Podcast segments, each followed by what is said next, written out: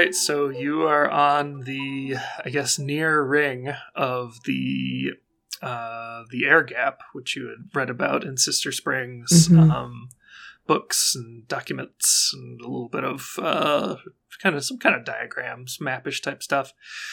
Uh, before you is I probably like at least fifty meters, you know, roughly football field, let's say sized uh, expanse of uh, air and swirling sand um, that's like swirling upwards into the facility. Um, I think this interior ring is probably like I don't know, maybe five. See, I've backed myself into a corner now because I described the the gap in meters, but I don't know the metric system that well because I'm an American and we're extremely backwards. Um, Yes. So Through the power of editing, like- you're going to nab- nail it right the first time. How time. many foots is it? And How whose many- foot? Is it King's foot? It's about it's the, the lip of of it is probably about three meters wide. Um, and just as an advance, like this isn't Connor's fiendish gap clearing puzzle. I don't have a predetermined solution in mind. I've thrown out a few things that might be of interest to you. The fact that you know it, um, there were those bridges that it seems like the Children of the Wire used to use. Um, the fact that it is open to the vast on the underside, but uh, yeah, I'm I'm curious how what your plan is for clearing this gap. Well, I was just gonna go full on Indiana Jones and the Last Crusade, and like you know, the penitent man shall pass, like leap of faith it, and hopefully some invisible bridge will show up. Okay. No, I that's what I kept thinking about. Hopefully, people have seen this movie and know that reference. How it appears like there's no bridge, but then he just Mhm. closes his eyes and takes a step. Um, that's every time I think about clearing the air gap, I think about that. But I don't think that's actually going to work here. And so, and I don't think Quell has seen that movie. you Quell says out loud. If Quell says out loud that that is her plan, Myriad is going to put a hand on her shoulder and be like, um, "I don't think that is the best idea, to be honest." No, Uh, no, Quell would not say that out loud, but you can say that to me, Kitty the player, because I know it's a terrible friggin' plan. well, going under and through the air gap would be the way we could get the beluga in. But I think finding the bridge would be kind of cool. It would be, and if it's something where it's like a retractable bridge or a bridge where now, especially that we know that like the manifold and maybe the rest of the ascending fortress is made of these movable machine spirits that are like little silica plankton, maybe the bridge literally does just manifest when you're able to give the ascending fortress the correct command. Like maybe it's able to build itself out of these moving plankton. Well, there's got to be a way that the Children of the Wire crossed it. So, yeah, I don't think it's something that anybody would have access to. So, Speaking of which, since Gadget is there with us, like with the group that's inside, I think it's all of us inside, right? yeah. uh, you, all Okay, you decoy. Since we're all here, Mhm. uh, Quell would relay to Gadget the experience that she had communing with these spirits, these little machine spirits, and how they seem kind of hesitant or unsure of responding uh, to requests or commands, except from like the the children of the spirit, children of the spirit, children of the wire caretakers that they used to have, um, and that if anybody could kind of um, emulate or embody that children of the spirit caretaker aspect, it might be Gadget. I mean, Gadget might be a descend like a descendant of the Children of the Wire, but more than that, Gadget is probably closer than any of us to kind of understanding like the teachings, at least any that remain of the Children of the Wire. Yeah, I mean, Gadget is the only person among you who, yeah, that you, that you know of, like, has spent significant amount of time with a, a practitioner of the Children of the mm-hmm. Wire's faith. Right, exactly. So, like, not only is Gadget the person who probably best understands machines, both on a physical and sort of a pseudo spiritual or or purely spiritual level, but Gadget actually knows how Children of the Wire might go about interacting with machines, or at least knows some of it. So that might be helpful in kind of trying to communicate with this the Ascending Fortress what we would like it to do. Maybe mm-hmm. it would be more more likely to receive commands from Gadget than anybody else. Only one way to find out, right? Yeah. I mean, it also it might also listen to Augustine because, like I said, can seduce anyone or anything, anywhere. Augustine's pretty good at tuning, so. I mean, or I could just show, hit though. it a bunch of times. And my other thought was we do have somebody who is very good at using gliders to cross dangerous spaces. uh, that's different from hitting things, but I could do that too. Yeah, I mean, this would be. Uh, I mean, obviously, it has a. Uh, it has some kind of upward force to ride here. Uh, it's it's the air is okay. The air is moving up somewhat, because the shit the sand is just like you know creating a breeze of its own. But it seems like the ascending fortress specifically has an effect on the sand. So you know there aren't awesome updrafts that would just like scoot you right over there but like you could potentially do it. Uh, it would be at least risky but yeah it's something you could try to get yourself to the other side. Now here here is something to take into account mm-hmm. there because you're uh, describing the movement of the sand we know that the ascending fortress kind of stopped moving. Has that impacted the updraft of the sand? Because we know it's uh, impacted the, the upswelling. And how might that affect us trying to cross the air gap? Yeah, I framed uh, before that I think um, probably probably Augustine. Augustine has obviously spent a good amount of time on Subita, um, being Augustine the Wind, um, and uh, Gadget both would have recognize that the sands kind of flowing off the sides and back up into the center looked less um, less ferocious. There was less there you know there was less proportion of them. Um, they're still moving, but it's the flow of them does seem weaker now. Um, you know, it's, it's, still a lot of sand, but something's still moving in mm. here. So you know, maybe maybe it would be more feasible to try and get something up through here or otherwise than it would be, you know, with the place running at full capacity for sure. Okay, so the air is still moving. And here's why, like, because that's kind of what I was trying to get at. On one hand, less sand blowing through less ferociously makes it less dangerous for us to cross in terms of just being abraded out of existence. Mm-hmm. But on the other hand, if the force that is moving the sand up has been somehow compromised, then that means it's not going to be a super great way for us to get across either. Like using its lift or using that to help us like glide across if it's not working mm-hmm. obviously mm-hmm. would be uh, pretty pretty disastrous i would also point out that you never took the personal vehicles upgrade so you would need to acquire an asset to have a glider mm. we can make a glider that's a glider anyway Who's we just need like some wire and somebody's shirt, right? And that'll support someone going across. I don't really sure. that. and you know, acquiring an asset would would be also be a flashback. It would it would be spending a credit and then getting the the glider, if that's the direction you wanted to go. Um, you this this gap is clear enough for the beluga. The beluga would almost if you brought it up right now, it would be pretty damaging for the beluga. Maybe you could find some way to compromise the flow of the sand to make it a little less damaging. Um, yeah, but uh, if you had, if you just rented a glider or something, you're not as worried about that. I don't know how the beluga feels about dermabrasion, but I don't, I don't think wanna... it's gonna go well. Yeah, I don't know if we want to jump to that yet. Poor Beluga, no. first day of sentience, nothing but pain. maybe, oh, no. maybe we won't explore that option quite yet. I mean, like there are some who would argue that that, that kind of is sentience, but we don't. We're trying to mm. soothe and hmm. protect mm. the beluga from that. I mean, I, I'd opt for gadget. Just try and gadgety things. I mean, we already that. infiltrated Sister Spring's home. We might as well use the information we got from there.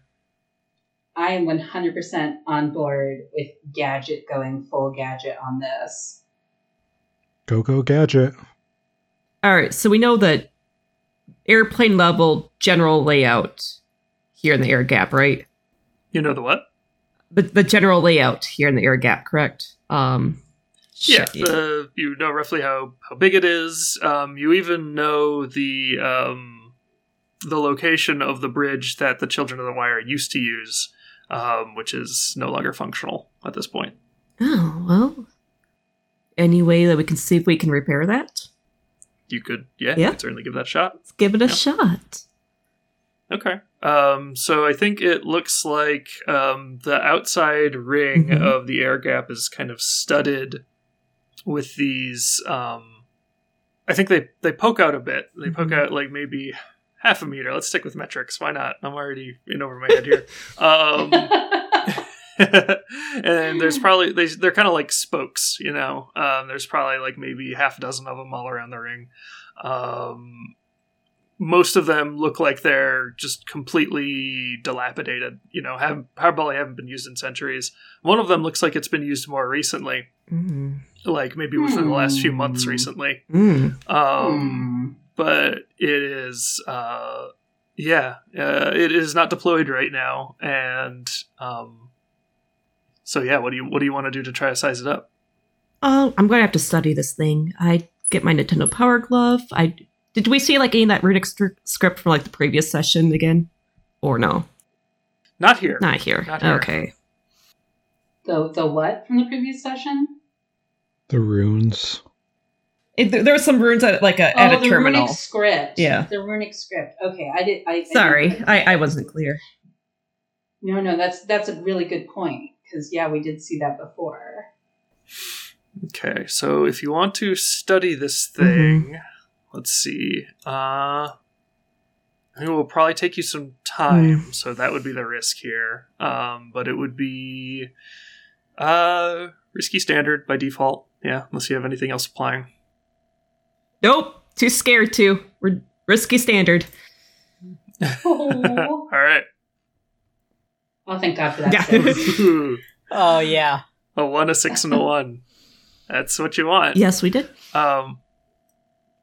Okay, so there's for you, uh, kind of you know, plop down. You probably like get on eye level with it um, decoy is kind of watching you curiously go about your work um, and thinking like huh so this is kind of like how i was born. Um, and, well, well young to be learning about that but okay. You see when a when an urchin and a conspiracy theorist are trying to save a, an illicitly obtained uh, spirit and and artifact yes that's the word i was looking for then a decoy is made That's right. It's a very beautiful, a beautiful, process. Thing. Yes. um, you can see Gadget um, that there's kind of two problems here. The first problem is that this thing, you know, you don't see any of the runes here. That's because it's not powered. Mm. There's no power source. Um, the the whole facility has been kind of dark, um, and you don't remember it being described as like as dark and you know yeah, it seems like there's a power problem here. Something is the power is not getting through. Obviously, some power is still being generated and being used to keep that sand moving up and through, but um, it's this bridge isn't being powered. Uh, and the second thing is it's just jammed. Uh, it seemed like when possibly when the upswell happened and like the the um, all that damage occurred to the ascending fortress and a bunch of the rest of Subita, it, it just got real real nice and stuck in there. Power, Myriad, the lemons. Myriad mentioned that they brought lemons with them. They were trying to use it to get some light in here, right? Myriad, that is Myriad not prepared. false. I I did bring lemons with me with my lantern, Mm-hmm. There you go. Myriad already mentioned it in the last game. Uh, we also have a precursor, precursor core, but that's powering my plant drone right now. Uh, you know what? And if you don't you know have what? a walking flower pot, then why even bother getting into the gardening hobby? So I don't know if we want to remove that core yet. We might. Well, Quell wears uh, a necklace that I think we uh, had said might be a precursor ar- artifact. It's like, you know, because one of the things that mystics tend to wear is some kind of like implement of their non non Jedi religion.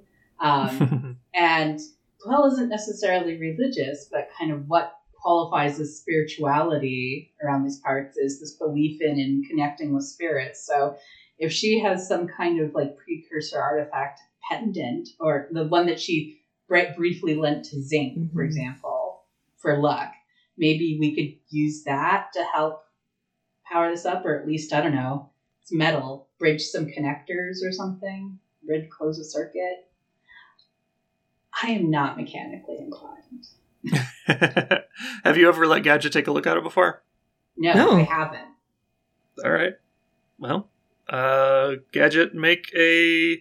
If you want to look at it in this case, with um, with Quell uh, offering it to you, Mhm. you could make a study fortune roll to see if it would be useful. All right. You're good at studying, right? Really good at studying. You're really good at studying. Really good at studying, guys. um, yeah, this is uh, Gadget. You're probably de- temporarily delighted, uh, but then uh, very irritated because this is some kind of a precursor power core, and you could have used this all those times you had to disassemble your drones. I just didn't make the connection until we were in this very spiritual space, okay? What the shit, Quill? You made me go to six on the market like three listeners. different times around people. I know you like shopping, but that's not a me thing. I don't have money to like shopping. I like browsing with my fingers. All right. Um, Um, what's all right? So we can install this No. this power source, but what what what's the jam? What's jamming up the gears? uh, to double back to the power source for a moment. Okay. chances are, Quell, you like you might not be able to get this little thing back if it's integrated into the facility. You know, you don't know; it might be used up. So, if you w- want to solve this problem by using it, then it would probably entail marking that off from your your character sheet. oh. Quell is crying on the inside. And Quell just wants to make extra sure this isn't something we could solve with lemons. um, it would probably you could try to solve it with lemons. That would probably be a roll. If you just used your, this artifact that you've been carrying around that you just always felt drawn to in this moment, you know, like the fates aligning, then that would just fix the problem. Miri, do you want to try you. the lemon? well, I was going to say, Miri, do we want to try the lemon since you did come prepared? or do we want to use the core? Because, you know, I think on one hand, the idea that, you know, she'd always felt drawn to this and she kind of does believe in fortune and fate. And, um, you know, here she has this thing that she just picked up and kind of pocketed. And then she's here in this moment and it fits just right and it could solve the problem. She's like, maybe this is meant to be here. On the other hand, she's like, I've had this since I was little, and we do have lemons.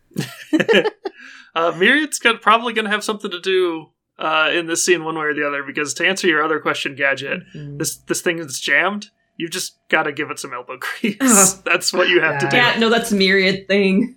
Yeah, No, Myriad I think- brought exactly two lemons to Oh, power no. one small lantern. I think I think Quell would kind of like hold the necklace for a moment and kind of run her, you know, her thumb over it. I'm sure it's got little like patterns on it, or maybe it's just kind of dented up from life experience. Um, and then she's gonna get a l- look of resolution on her face and say, you know, this came into my life for a reason. I picked it up for a reason, and I'm here for a reason. This is not the time to back down now. If this is going to help us especially if it's going to help us help everyone else, then do your magic gadget. And she hands it over. It's not magic, it's science. But yes, thank you. oh my god, gadget! It It was a turn of phrase. uh, Speaking of science, um, caster weapons, the, what I shoot is a form of energy, right? So, like, I could theoretically just shoot the thing multiple times to power it up? Or no? I mean, that would probably work about as well as trying to tase your light switch to turn the lights on. but maybe it would. I don't know. No, no, no. Hold on. Though, I'm just asking, just because it's.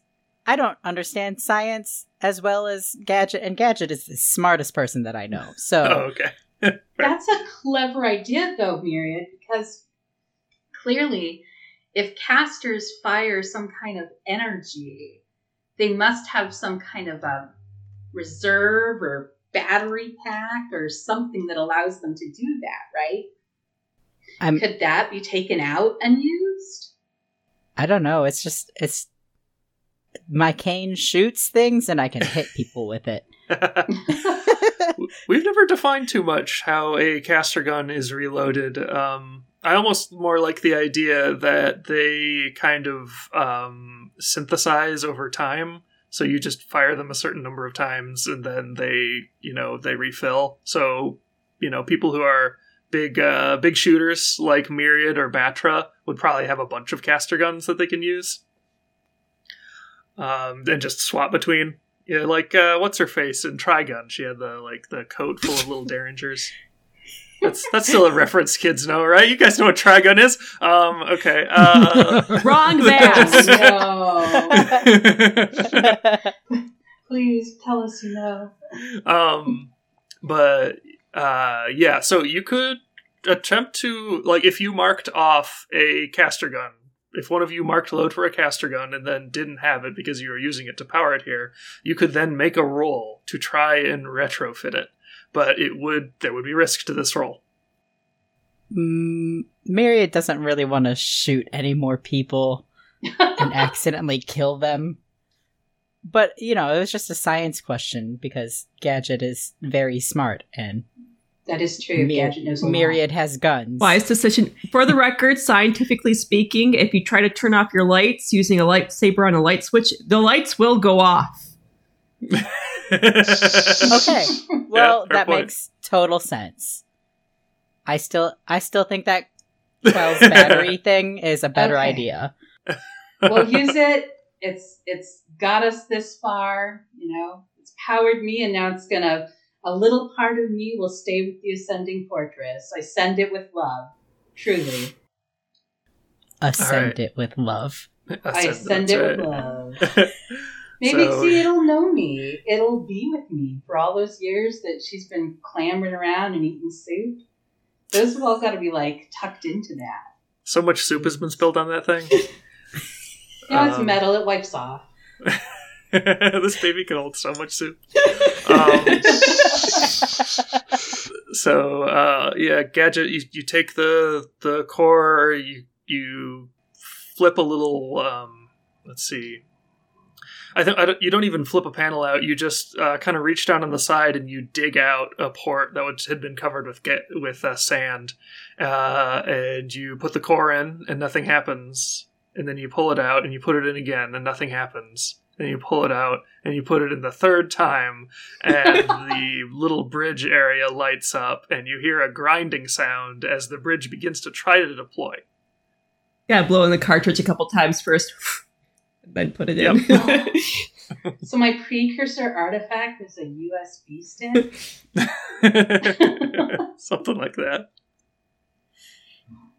Uh, and yeah, you can tell you were uh, from the understanding you got. Gadget. This is mm. basically a little like um, emergency power source that people could like use. You know, if the facility was unpowered, then you could stick a power source in here and still be able to get through. Um, but yeah, it's stuck. So what are you going to do about that? Uh, I have elbows, but not a lot of grease to go with them. Uh, what do you need done? Uh, Lay it on us. I'm I'm scrambly and Myriad strong as hell. We gotta clear these tracks. I don't think it's gonna happen until then. Okay, so can we see where the the blockage appears to be located? Are we able to see what we need to get to? Uh, you can kind of tell it's misaligned. Like it looks like it's probably got off of its track. Yeah. I think you need to kick that there thing- thingamajig. that makes a lot of sense, Augustine. Um, I'll do it.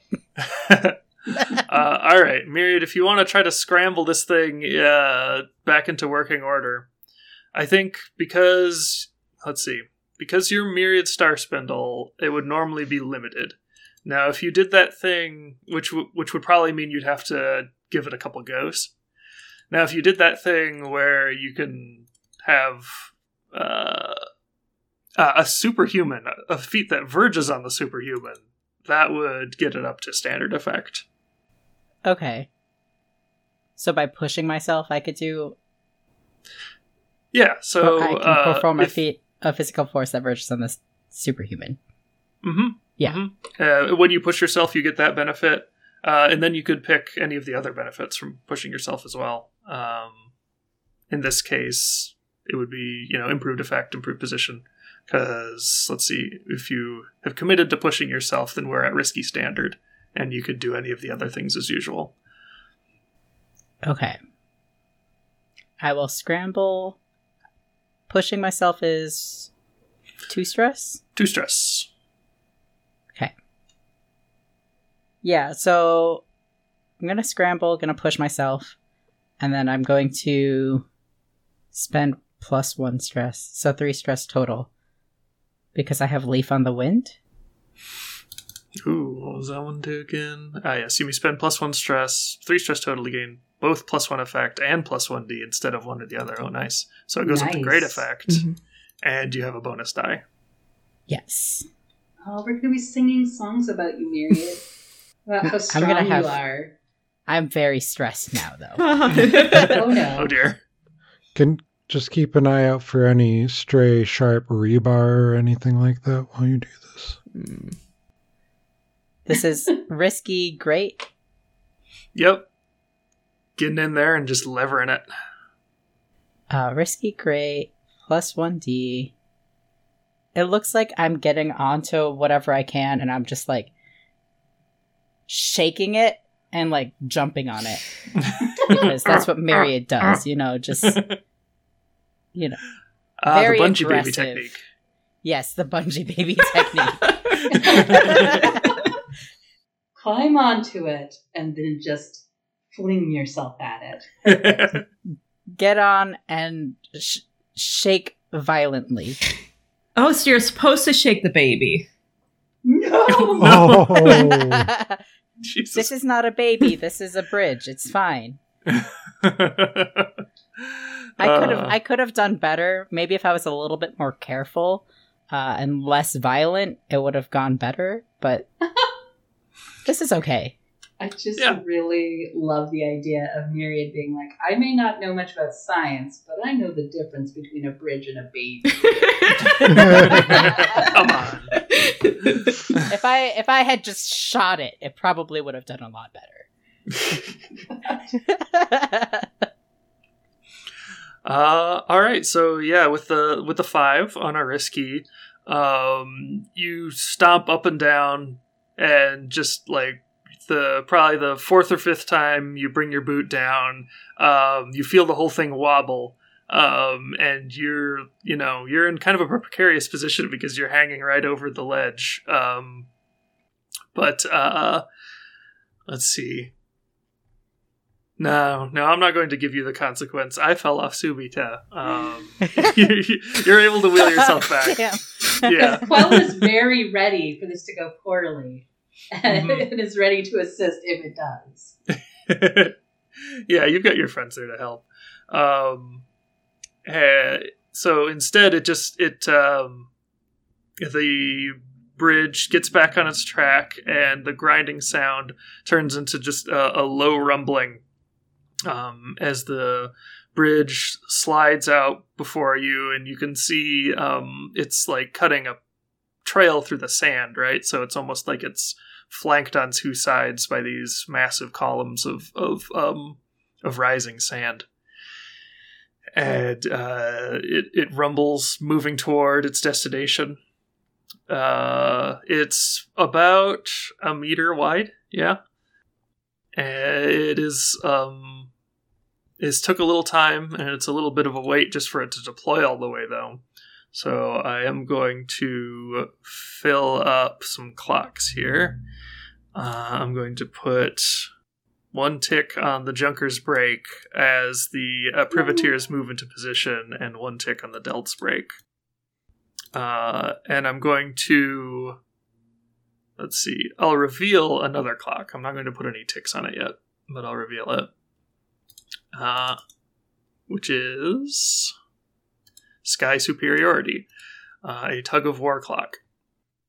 Uh, and what this represents is the uh, privateers um, being they're they're move, not able to move up as fast as their uh, strategy had dictated, so they are beginning to bring in some of their uh, interceptors to try and clear the grounds, and they. Uh, I think we get a shot from uh, Marlin's perspective as these um, agile skyships that look like they're they're made for um, they're made for kind of going toe to toe with other skyships. Um, they look like kind of nicer versions of some of those Protectorate Affairs ones we saw back on Dime. Uh, and they start kind of swooping low over over uh, the ascending fortress. Uh, and that could, you know, obviously give them an advantage because the Delts and the Junkers don't really have anything in that department right now. But uh, the fact that it's a tug of war clock means that when it is full, they no longer have sky superiority. They're not able to use that as a consequence or a potential, you know, entry point or whatever. Um, when it's empty, they have undisputed sky superiority. They're able to make all kinds of nasty things happen that way. Mm. Can we hear their sky ships? Like, since the air gap is technically connected with the outside, are we able to hear that the, they have arrived and are over the ascending fortress? I don't think you hear it, but I think you see you actually see out from underneath um, a pair of interceptors, um, kind of like skirting up in formation, and then uh, across the far side of Subita, and then kind of cresting the edge, they they leave your vision, so you can see that that um, the privateers are moving here. Hmm. Uh, and. As usual, you can resist uh, the Delt's break and the Junker's break. You can't really resist Sky Superiority because that's just the way the clock is. I- I'm just showing it to you now. Mhm. Is Yazoo still working with the Delts? Mm. Uh, we don't know. Okay. Yeah, the last you heard, you didn't have any reason to doubt their arrangement with each other, but like, I, Augustin, Augustin wouldn't know at this point if the situation has changed at all. Um, yeah, I think the. Hmm, let me think what I want to do with this.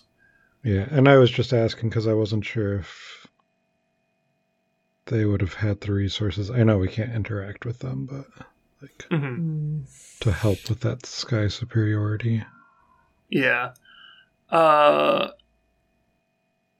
I think from what you know of Yazoo, Augustin, chances are when things really got serious and Vert, who is a pretty high ranking member of a very important part of the Azure fleet, started um, bringing his strength to bear, you don't really know if Yazoo would be the kind to honor her obligations to the Delts.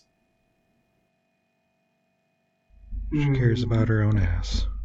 Exactly. That's so shitty. Ah, Quill's so mad. Quill doesn't know this. Kitty's so mad. so yeah, you have this um, this bridge uh, after probably probably a good 45 seconds um, it stops moving and thunks into place uh, and you can see the sort of shaft of un, um, unperturbed air uh, and dark from the, the sky below you know with the, the ships uh, cresting the side of the, the landberg you can now see uh, you have a connection to the terminal core what do you do Gadget. Run? Grow. All right. Oh, okay. Yeah. Whatever we're going to do, we got to do fast. We just saw those interceptors, and that means that the chances things are getting ugly out there are pretty good. And there are a whole lot of people out there, especially after uh, what we pulled with with Solomon in the parade. I don't want anybody getting hurt over this. Okay. We can do this. All right. Step one get to the center of Sunning Fortress. We did that. All right. Here we are at the core. Just need to gain control of the ship. Ah. I can gain the control, but I'm not piloting this afterwards. Well, thankfully, we we have a very savvy pilot with us. Yeah, Augustine's tired of waiting to cross the bridge, so just starts walking. striding valiantly forward. Uh, yeah, decoy jumps down and is right at your heels. Um, she's clearly uh, excited. Um, Okay. And well, the, re- the rest of you are pretty worried about Subita. Like decoy doesn't really have that same connection yet, so she's like kind of just amazed right now. All right. Well, I would move after uh, decoy. You know, don't want poor decoy to get in any trouble or get hurt. All right. Uh, I think I had already said run. Uh, Myriad Yep. was already going Okay. across. Okay. Was Oh, God. on- was already on the bridge when it was uh, extending. So, oh, like, cool. Okay. yeah, running. Not one Let's to wait. nope. Full force. All right, so yeah, Myriad, the uh, Myriad darts out, uh, ready to get this mission done, and seeing the uh, the situation maybe deteriorating outside. Um, I think you know you're probably a few meters away from the edge of the um, the in- inner ring of the air gap, uh, and if you want, you can do your cool pole vault thing to get to the other side. Yeah. Hell yeah. Uh, and the rest of you can follow at a more um, leisure, not, maybe not leisurely, but cautious uh, pace because this is scary. Uh-huh. You're really high up. Uh-huh. And there's rushing sand right around either side of us. Did you describe how broad the the bridge is? Like, is this a fairly narrow bridge or is it pretty sizable? it's like a meter wide. Oh, that's pretty Like- narrow. Yep. Less than three feet. Mhm. Yeah. Mhm. Okay, so we're crossing this giant gap into nothingness below with Mhm. sand rushing on either side of this little three foot protected space. Okay, All right. we're making Yeah. it. Augustine just walks across, you know, thumbs in, uh, Go in pockets. pockets. Yep. But Augustine's like whistling. There's a slightly musical quality to some some of the way that the uh, sand moves through the ascending fortress. You're not really sure if that's you know part of the design or you know oh oh no I bet um, I bet there's a little bit of a musical quality to this the way the sand moves through the ascending fortress and uh, gadget it is the sound of the hymns that uh, that Sister Spring taught you. It's like the melody of the hymns. Aww. That would sound comforting, but I'm starting to get a little paranoid because Sister Spring went missing a few months ago. This bridge was only out of commission for a few months, and this seems to be really easy to access. Uh, before we touch this core, can I study it first? So the core is sort of like another cylinder, cylinder, cylinder, cylinder, cylinder uh, at the center of the air gap. Um, it has a large door that looks somewhat like the door that you um, passed on the way into um, uh, on the way into Dig 112, the core of Dig 112. Um, so you can't actually see Terminal Core proper yet. The door is closed but you could. I mean, you could study the door if you want. Yeah, I know how to open doors. It's a big door. I got my Nintendo Power that makes Glove. so much sense, though. I was trying to remember why it this would have been used within the last couple of months. That's right. I was there when we were talking about Sister Spring and going through her stuff. Do you think Gadget she was the one who was here who used this bridge? Uh, uh, certainly looking like that. Um, hmm. And what happened to her? If she made it all the way to the core. Wait, how Hmm. long has the ascending fortress been sort of hung up and broken? A few months. Do you think Sister Spring got in here, got to the core, and broke the ascending fortress, either accidentally or on purpose? Well, according to my notes, that's what it seems like, but really don't have a motivation for that. But we, we, we can't worry about that now. We, we we have a task and we have a time limit. So let's let's open this door. Okay, so uh, gadget, you. Uh, it's just like on the one on Dig One Twelve. Um, let's see. Yeah, I think there's there's a little bit of risk here, just in the time involved to try and get in. That that seems right. Uh, so if you want to get past this door without the proper protocols, then you're going to need to make a move of some kind. All right, we, we got to hack into this thing. Just like we did at Dig 112. Get out my Nintendo Power Glove, put it on. Let's hope for the best. All right, risky standard. Yeah. Oh, and I should mention before you make this roll Mhm. um, that Augustin and Quell, also Decoy, as you were walking through o- over the bridge, when you reached about the midway point, your feeling of connection to the spirits of the, the sort of like silica plankton spirits that seem to be, Mhm. you know, kind of the both the structure and the technicians, perhaps, of the ascending fortress uh, dissipated. You don't actually Mm. feel a you don't feel a connection to anything familiar right now. That doesn't seem right. And that would definitely put Quell on edge because Quell is kind of used to feeling spirits around her, and especially after attuning with them. I think that um, Quell would relay that to Gadget and say, Something's going on here, Gadget. Um, something that might go beyond Sister Spring. The spirits of this place, they're not they're not here, or if they are, they're not talking like they usually do this place feels hmm, maybe not empty, but devoid, hollow somehow. Yeah, and Yeah. Augustine will just, you know, keep even more of an eye and ear open after Mhm. feeling that. Sounds Yeah. good. Um, but yeah, gadget. Do you still want to try to hack your way in there? I need answers. Understandable. All right, so yeah, it's a risky standard hack. Uh, you can you can gambit, you can devil's bargain, or you could just roll and get a six. Uh, one, a six, and a two. I opened this door Uh, before, back in Dig 112. Guys, opening doors is easy. It's peopling that's So- hard. It's managing whatever might be on the other side that might be complicated. hmm And I am trying to paste another damn gambit in here. There it is, because you got a six on a risky. Woohoo! Nice. okay, so you uh, pull out your glove, um, and the the tuning fork inside is pointing directly to the center of the terminal Oh. core. By the way, um, and you uh, you flip the panel open just like at Dig One Twelve. You know your way through this thing. Um, you you uh, patch in. You uh, navigate to the necessary subsystems and pat and I was gonna say patch in again. I only know so many hacking terms.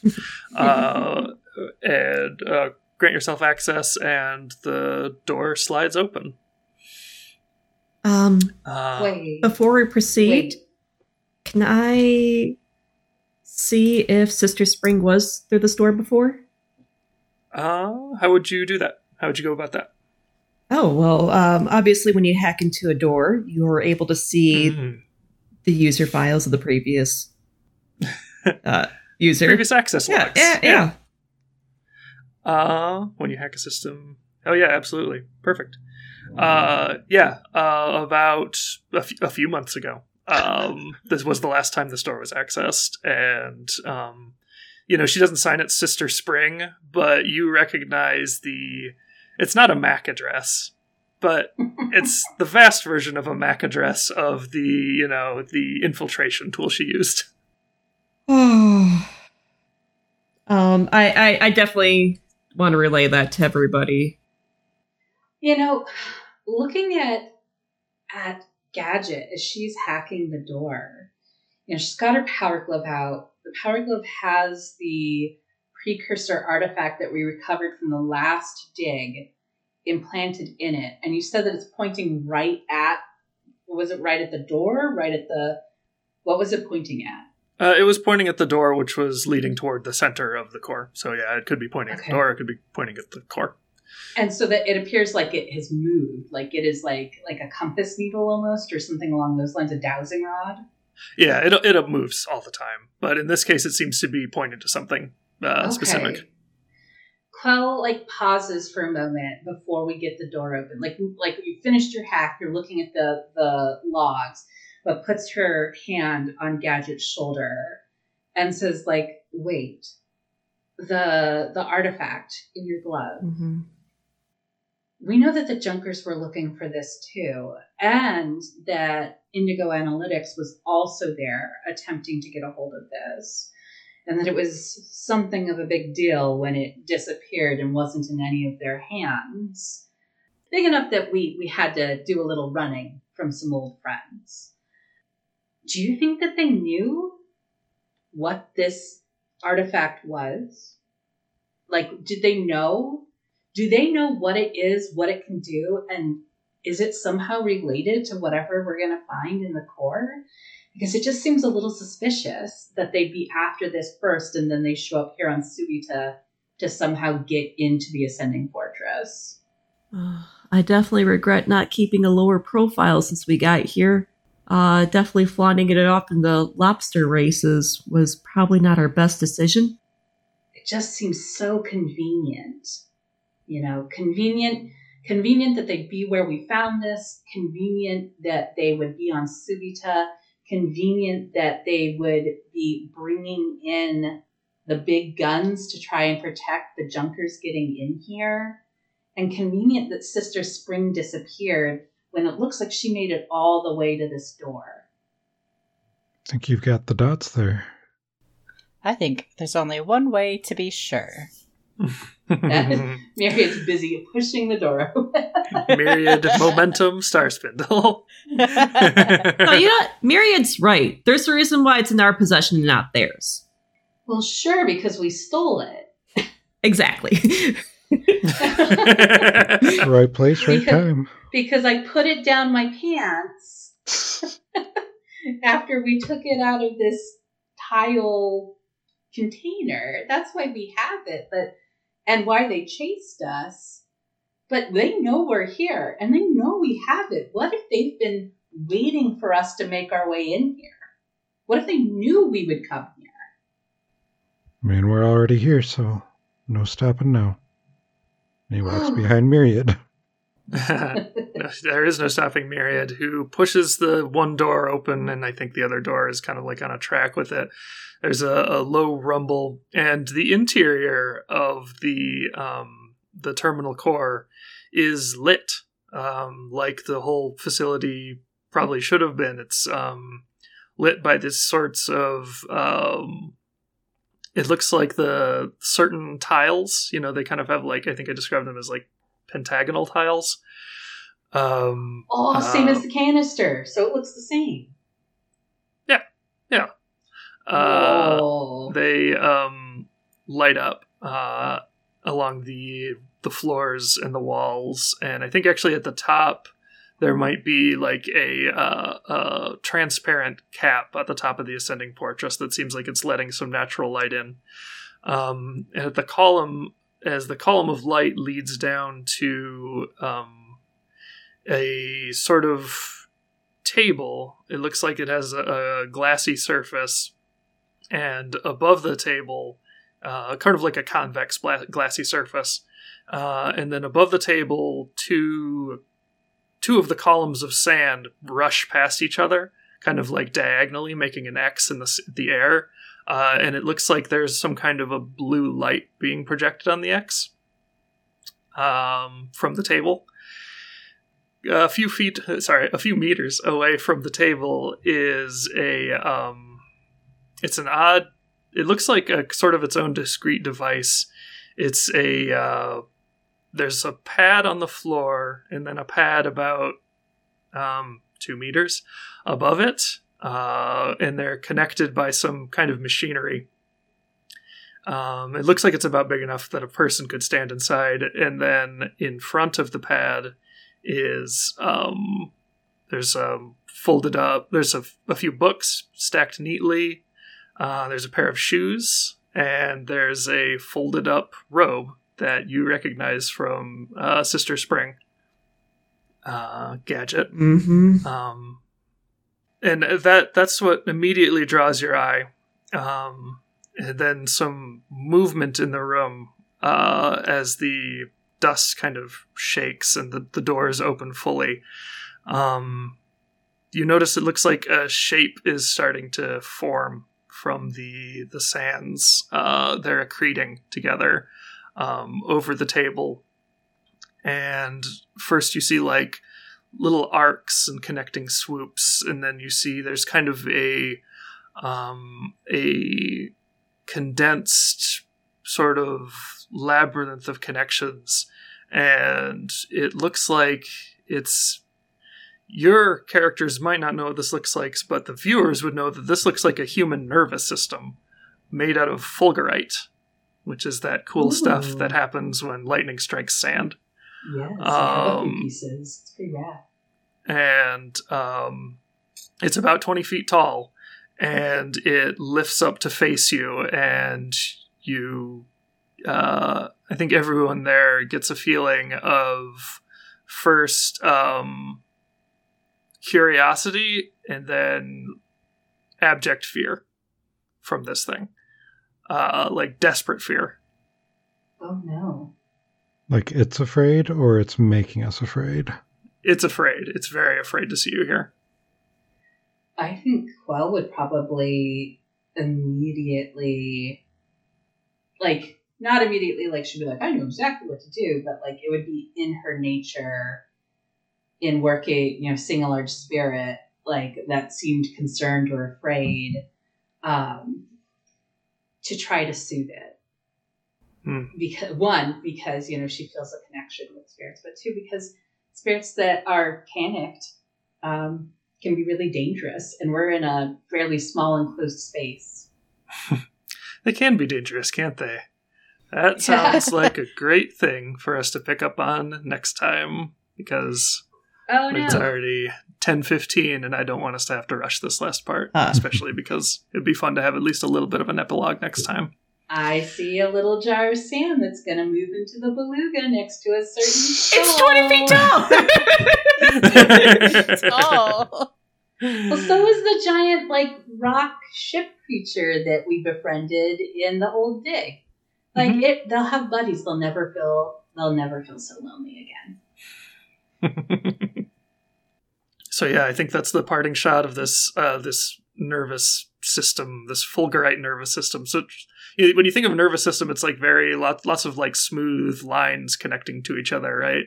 Um, so this is like that, but with that kind of like jagged, um, almost crumbly character of uh, fulgurite uh, emerging from this this central table area, and um, the the pad nearby with Sister Spring's possessions stacked neatly outside. Uh, and outside the the delts and the junkers, I think the the posturing is done. They're uh, at an active standoff with each other. We don't we don't hear gunfire. Um, you know, we just see the two sides um, facing off, and I think um, probably Vert preparing to step forward to address the the assembled junkers and delts. And we'll leave off there.